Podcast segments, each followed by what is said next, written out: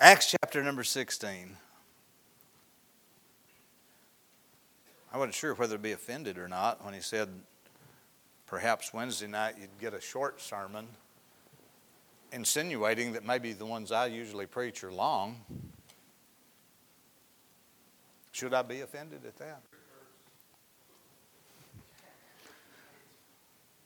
Well, I'm not, not hurting real bad.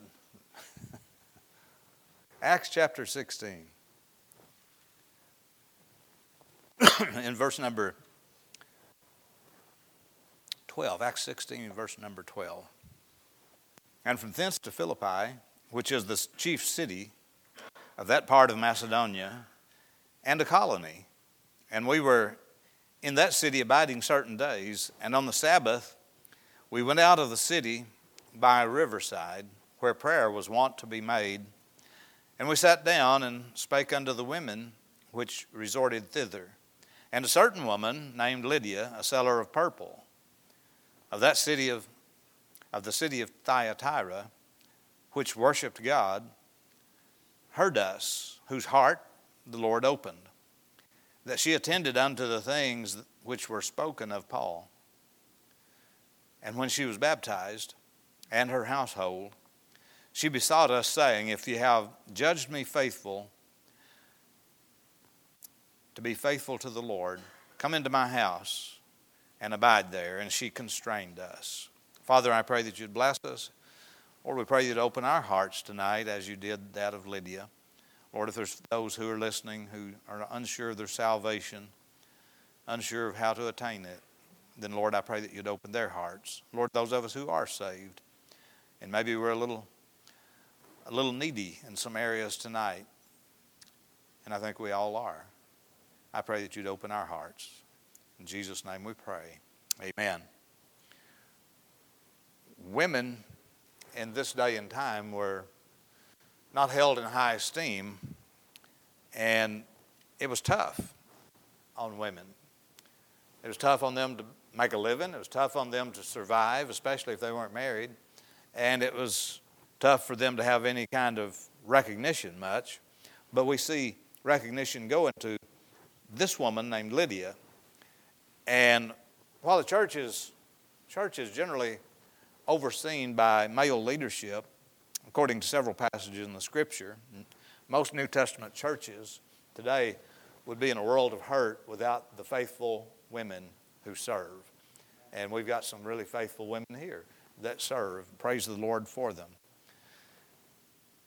But I would submit to you that not a small amount of ministry in our nation would thrive as well as they are without the ministry of the women within their four walls.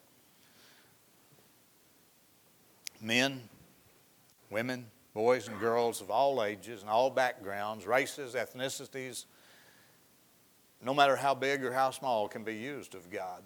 And we see here, I think what the, the Bible talks about in one place it says, Despise not the day of small things. And I've preached sermons on that before, small things. Now, this lady was not a small lady. I don't know how big she was physically, but she was not a small lady uh, in business. She had a great business going. She was making good money, evidently, a seller of purple. Purple was a very popular dye in, in uh, that area of Macedonia, and they, it was an expensive dye, and so she was probably making making good money, and she evidently says her household uh, was uh, saved and baptized as well after she got saved and baptized. And so, evidently, she was well off enough that she had servants and so forth. There's no mention made of a husband, and so we assume that her household would be servants. Oftentimes, the Bible talks about a household being uh, existing of servants and, and workers around the home, maybe some children or some relatives of some sort.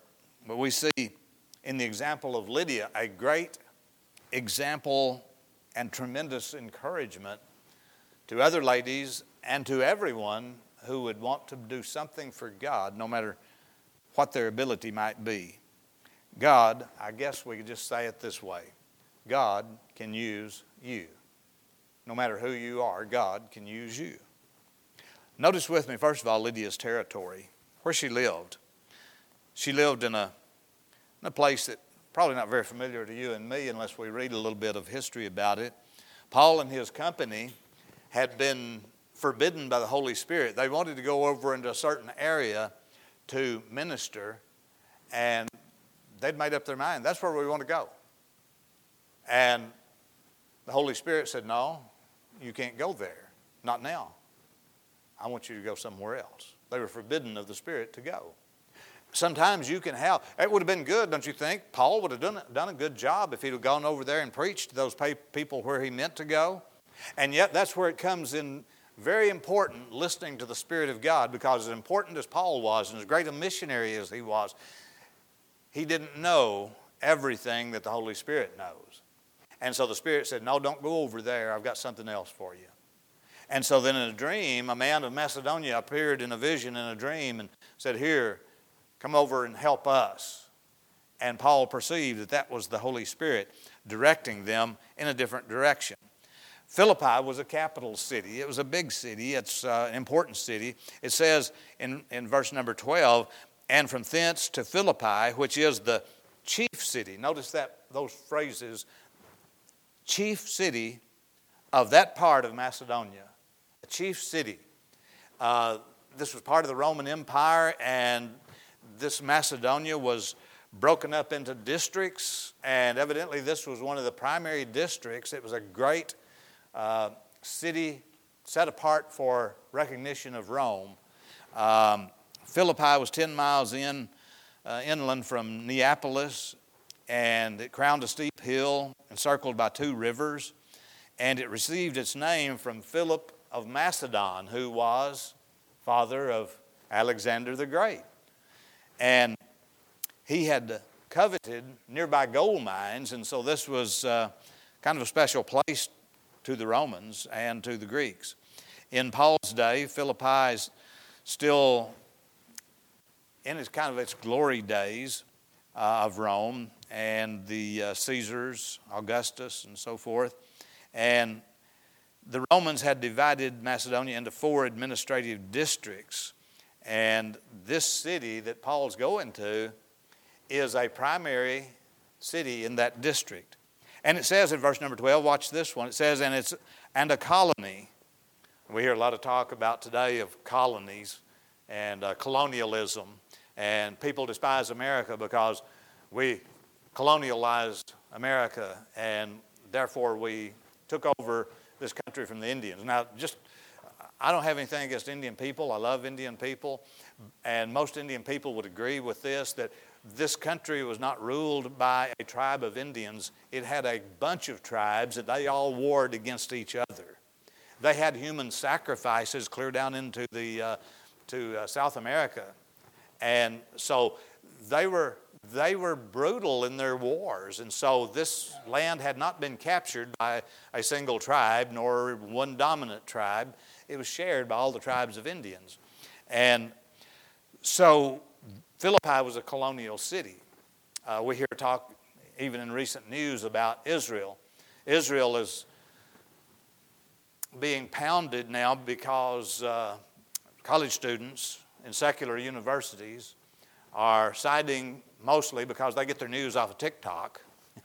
they get their news there, and you know it's all got to be true. And so they are siding with the Palestinians, the Hamas, and they're saying, uh, we, hate, we hate Israel because they're colonializing Arab land. Do you ever look at a map of the Arab land? I mean, it's spread all across North Africa, all the way across into Asia, and sinks deeply into the south, and one little speck at the edge of the Mediterranean Sea, one little microscopic speck in all that Arab land is Israel. But Israel is the aggressor colonializing Arab lands. Isn't that strange? Well, this Philippi was a colonial city, and Rome, ruled the world uh, through her colonies. And so Rome would go over here if they wanted to have a strong influence on this side of a continent. They would establish a colony over there, and through that colony, they would promote the Roman Empire and loyalty to the Roman Empire. And through that colony, they would, they would promote, promote the glory of Rome. And so this place of Philippi was a colonial city, and the people who lived there were primarily, I guess, transplants put there to talk up Rome. Now, there were some Jews there and some ordinary Gentiles that were not religious, but there are a few, like Lydia. Uh, she, they didn't have a synagogue there, but she was from Thyatira, where she had probably heard about the Lord. And while she didn't get the full message in those synagogues, because they were Jewish and they didn't present the Savior, but she brought some God fearing characteristics with her when she moved to Philippi. Moffatt calls Christians a colony. He, he says that you and I, we're, we're kind of a colony because the Bible says our converse in Philippians 3.20, for our conversation is in heaven, from whence also we look for the Savior, the Lord Jesus Christ. And so you and I, we, we make here, here at the church and other churches of like faith, we make up a little colony of representatives from heaven. And so we try to increase our colonialism. I don't hate the word. I think it's a good thing that we try to reach others for Jesus Christ and we promote patriotism towards the Lord Jesus and towards our heavenly home where we will live for all eternity. And so Philippi was a was a cold city. It says, and we, uh, in verse number 12, last part, and verse 13, it says, and we were in that city abiding certain days, and on the Sabbath we went out of the city by a riverside where prayer was wont to be made, and we sat down and spake unto the women which resorted thither. Now, Paul, look here. Paul, as his practice was, as he traveled in his missionary journeys, when he got into a town, you know where the first place he went was? The synagogues. He was of Jewish background, and the religious people gathered at the synagogue on one day of the week to worship God. Now, even though they didn't have the salvation message of the gospel, that's where Paul wanted to go because that's where the people who knew about God at least would recognize the Messiah would come someday. So Paul would always go to the synagogue first and preach the gospel, and he'd win converts there. And then he'd He'd just keep going back and forth there and, and winning people, and finally he'd establish a church. But here at Philippi, there was no synagogue. And that's why I say it was a cold place, religiously cold. Now, there were a few people who knew about God, and they didn't have a synagogue there. There had to be at least 10 men, according to Jewish custom and law and tradition, there had to be at least 10 men, no matter how many women they had that were wanting to worship, they had to have at least 10 men to form a synagogue.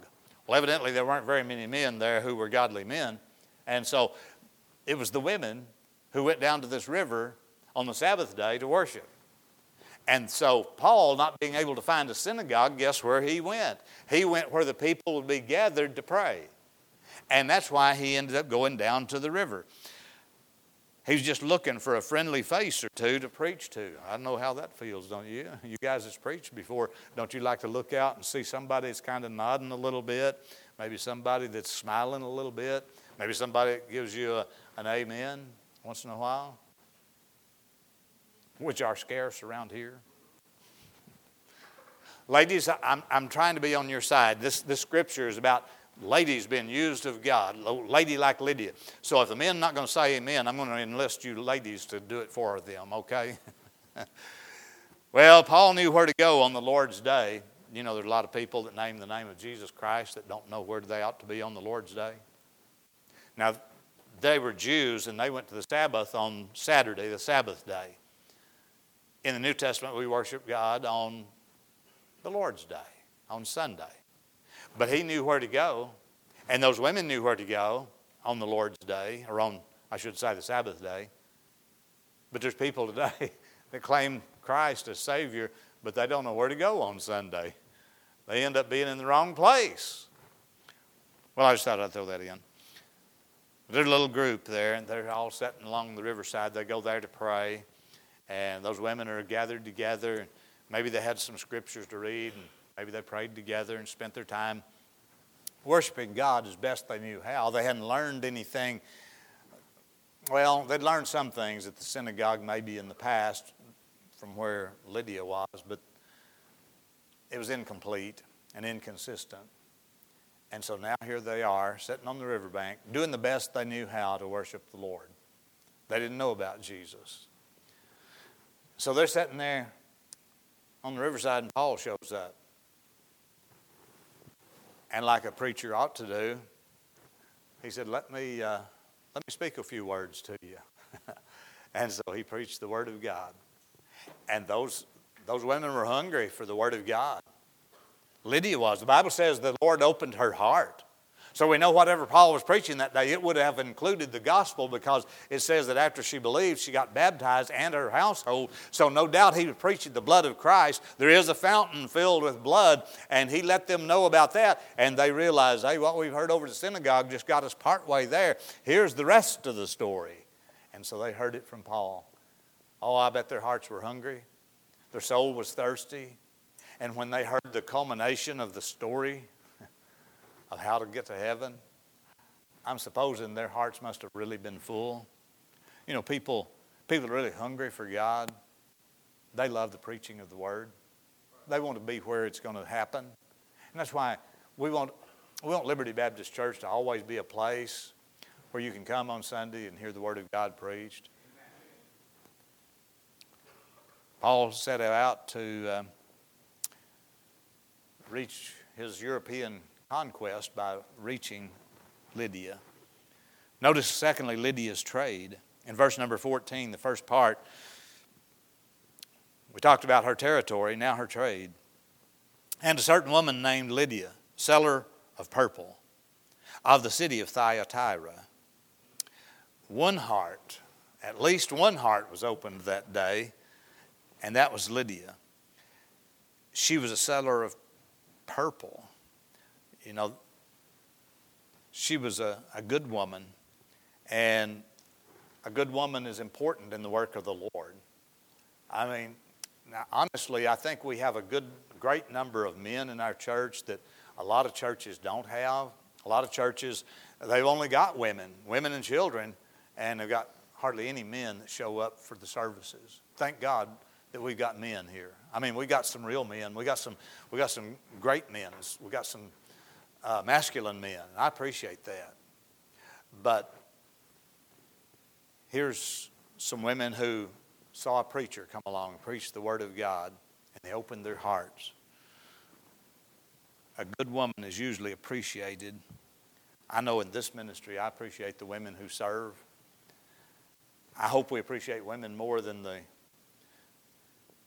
than the man in Maine that reported his wife missing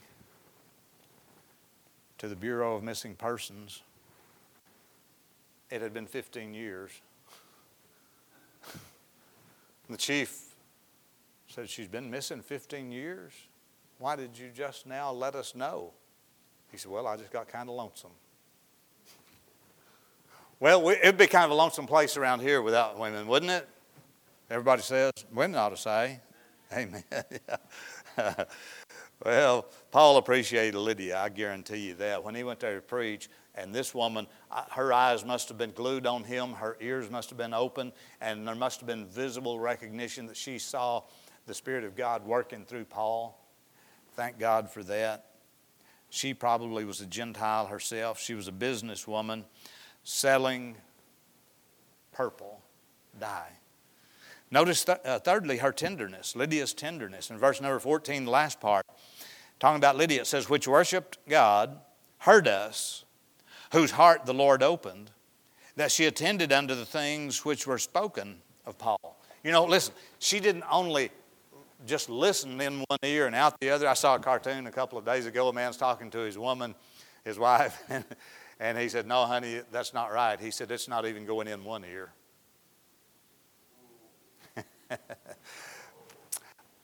this woman not only listened, she attended to the things.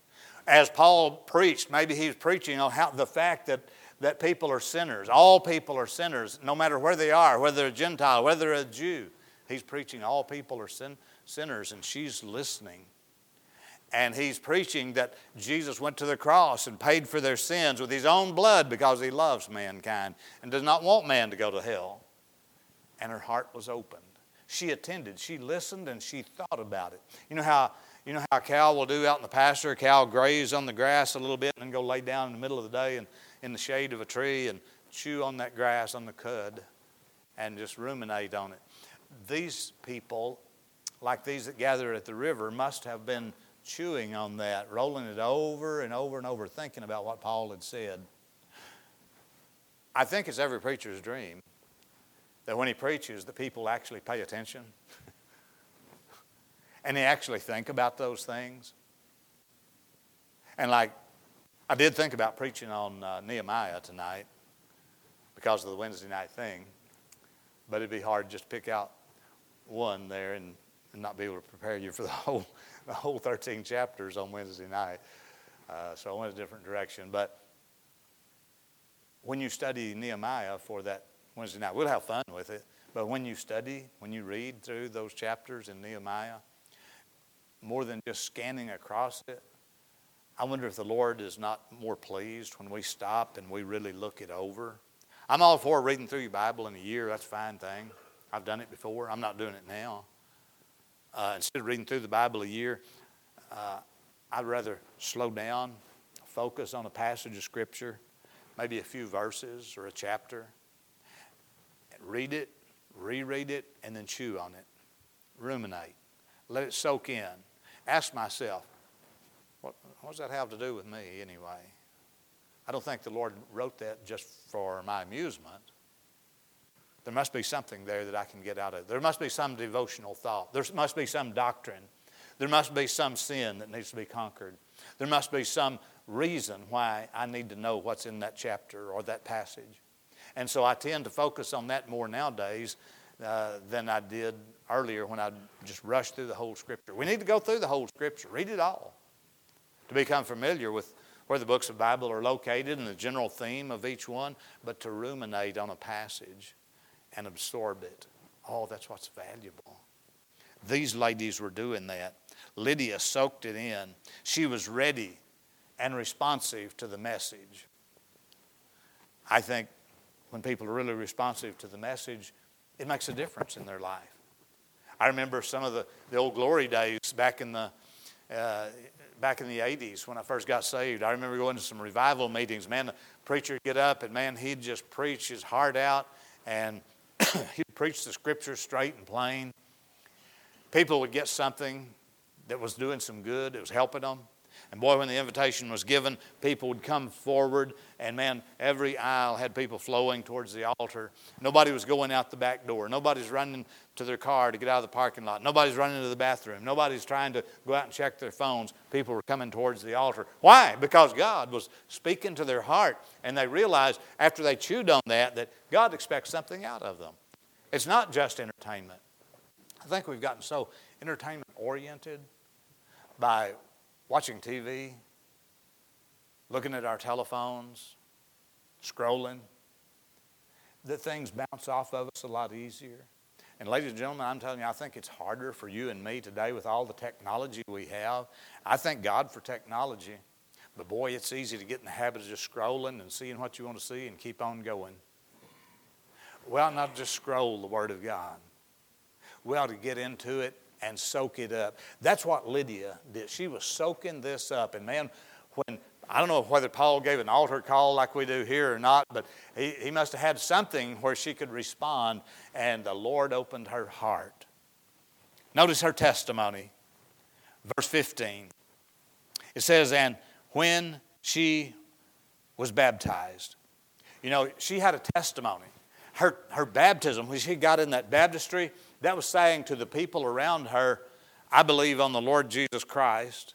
I believe in his death, burial, and resurrection. I believe when he died, he went down into the grave. I believe when he resurrected, he came up out of the grave.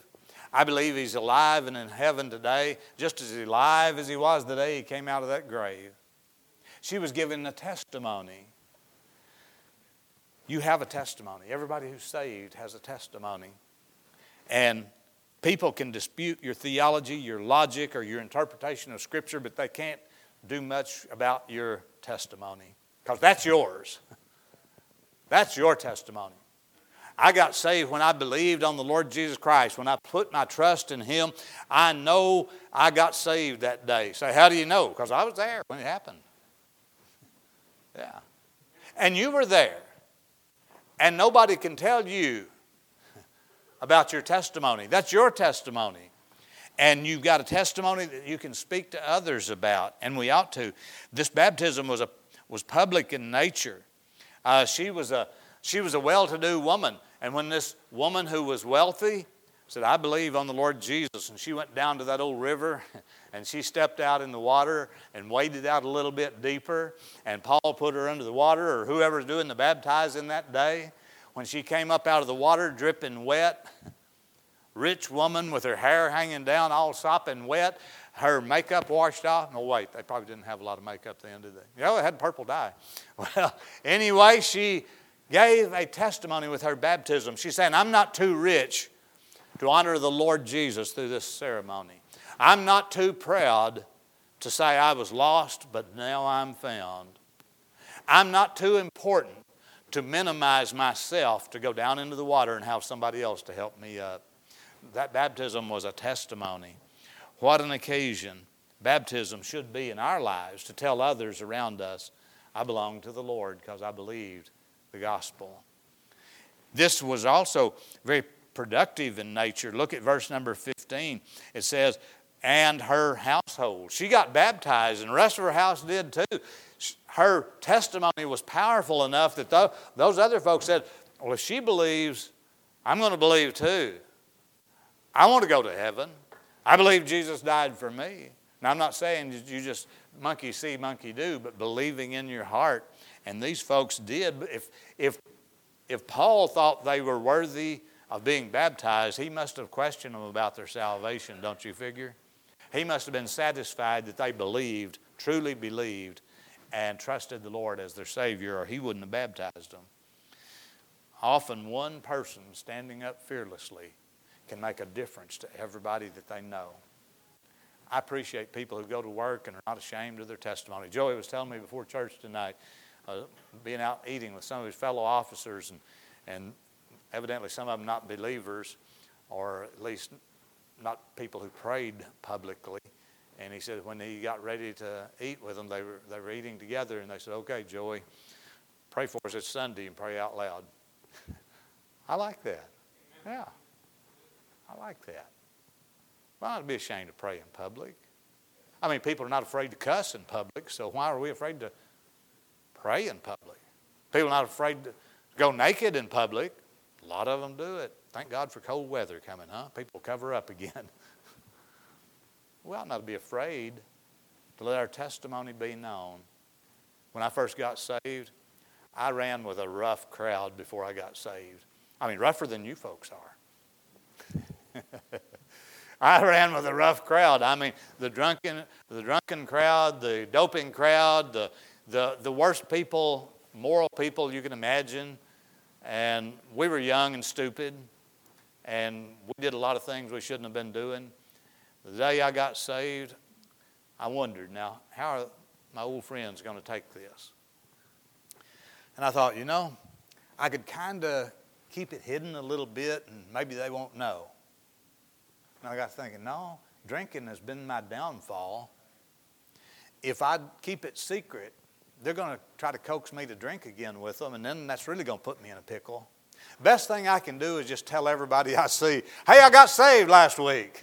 and I decided to do it that way, and guess what? Nobody ever offered me a drink after that. Well, not around home anyway. Some of the crowd where I worked with uh, out of town did, but they just did it one time, and I told them I got saved, and they never did it again either. I'm saying our testimony is valuable. Lydia gave a testimony, and it was a practical thing too. When, when in verse 15, the last part, it says, She besought us, saying, If you have judged me to be faithful to the Lord, come into my house and abide there. And she constrained us. Lydia has her heart was opened. Her heart was open to the Lord. Her heart was open to the gospel, and her home was open to the missionaries. She said, "Come on in if y'all want to stay." Now, don't don't read into this something that's a little bit gray or dark. Uh, these men in this missionary party, and certainly the Apostle Paul, would not have done anything unseemly. And today, we, th- we see, if we see a man and woman living together and not married, or staying together, or spending the night together, we think, oh, I see what's going on there. That's not what was going on here at all. Paul and his team, well, see, in those days, they didn't have motel, uh, motels and hotels on every corner. They had a few old inns where you could kind of camp out. But a lot of people back then, as they did even in, I can remember a few years ago, when people ran boarding houses. You ever heard of a boarding house? and they would, they would rent out rooms in their own personal house to people who needed a place to stay because housing wasn't readily available. I mean, after the Depression era, uh, not everybody had a house, and certainly not a big one, and uh, people just didn't have, and they didn't wander around homeless like that much in those days.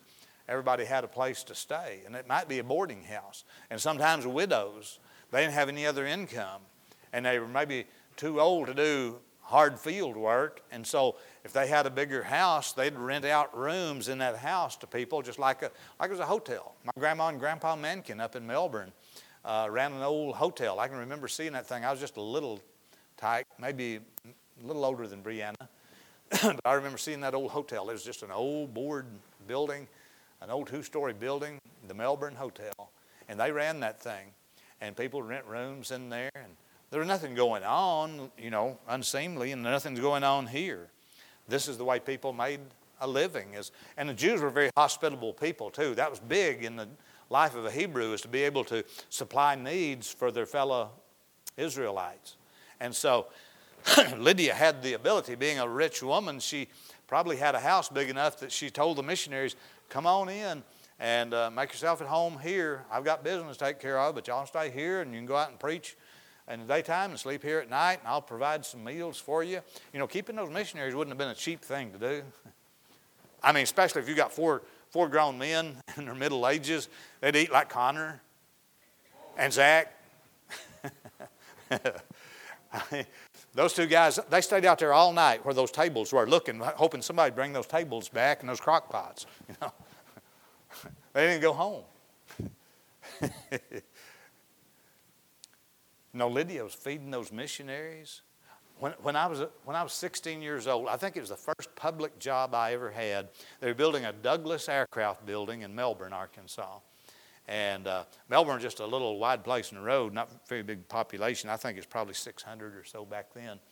And the Douglas Aircraft uh, built a new aircraft building there where they manufactured airplane doors.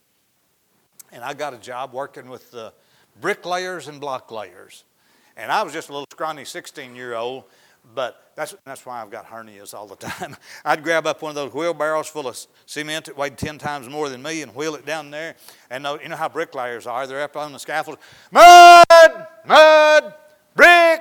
Brick! They're just yelling, wanting you to bring them stuff all the time. And so we're taking the shovelfuls of mud and throwing it up, a shovelful at a time, up on the mud boards, up on the next one. And there'd be another one of us on the second row taking that same mud and throwing it up to the next row of scaffolds and carrying brick run, or block, running block all the time.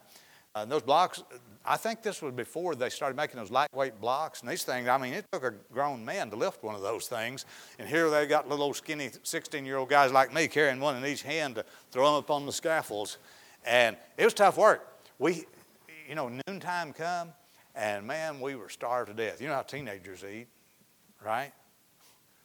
I mean, like a horse. and we were starved to death at noon. There was a couple of old women over in town, and uh, I think one of them was a widow, and the other was the uh, town marshal's wife. And they had a big old house and had a big old dining room. I think the dining room was half as big as this auditorium. And had a big old table. Man, that thing looked like it was 20 feet long. And those two old ladies would fix meals for us We'd go there at noontime. we I think we just got off 30 minutes, if I remember. I don't think anybody ever took an hour off back in those days. You got 30 minutes for lunch. We'd jump in our car and go as fast as we could to get over to Mrs. Vaughn's house. And we'd all run in there and sit down. And the whole table, I mean, the whole 20 foot table was covered with sliced tomatoes, cornbread, and pinto beans, and black eyed peas, and mashed potatoes and everything you can imagine, fried squash. I'm talking about all that good stuff. See, some of you folks don't know what fine eating is till you eat at that table. Mrs. Vaughn knew how to, she knew how to put the stuff on the table, man. And we'd go there and we're just wolfing it down, you know. I mean, we're going faster than Connor eating that stuff. And we're just wolfing it down, eating plate after plate as long as there's food held out. I think it was a dollar a plate. And you could eat all you wanted, Zach. and it was good stuff. As my mother used to say, it was larrapin.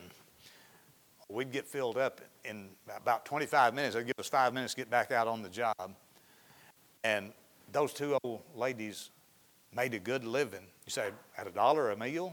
Yeah, a dollar a meal, that's pretty good money because I was making a dollar forty an hour working my tail off all day long, uh, shoveling concrete and mud and carrying blocks.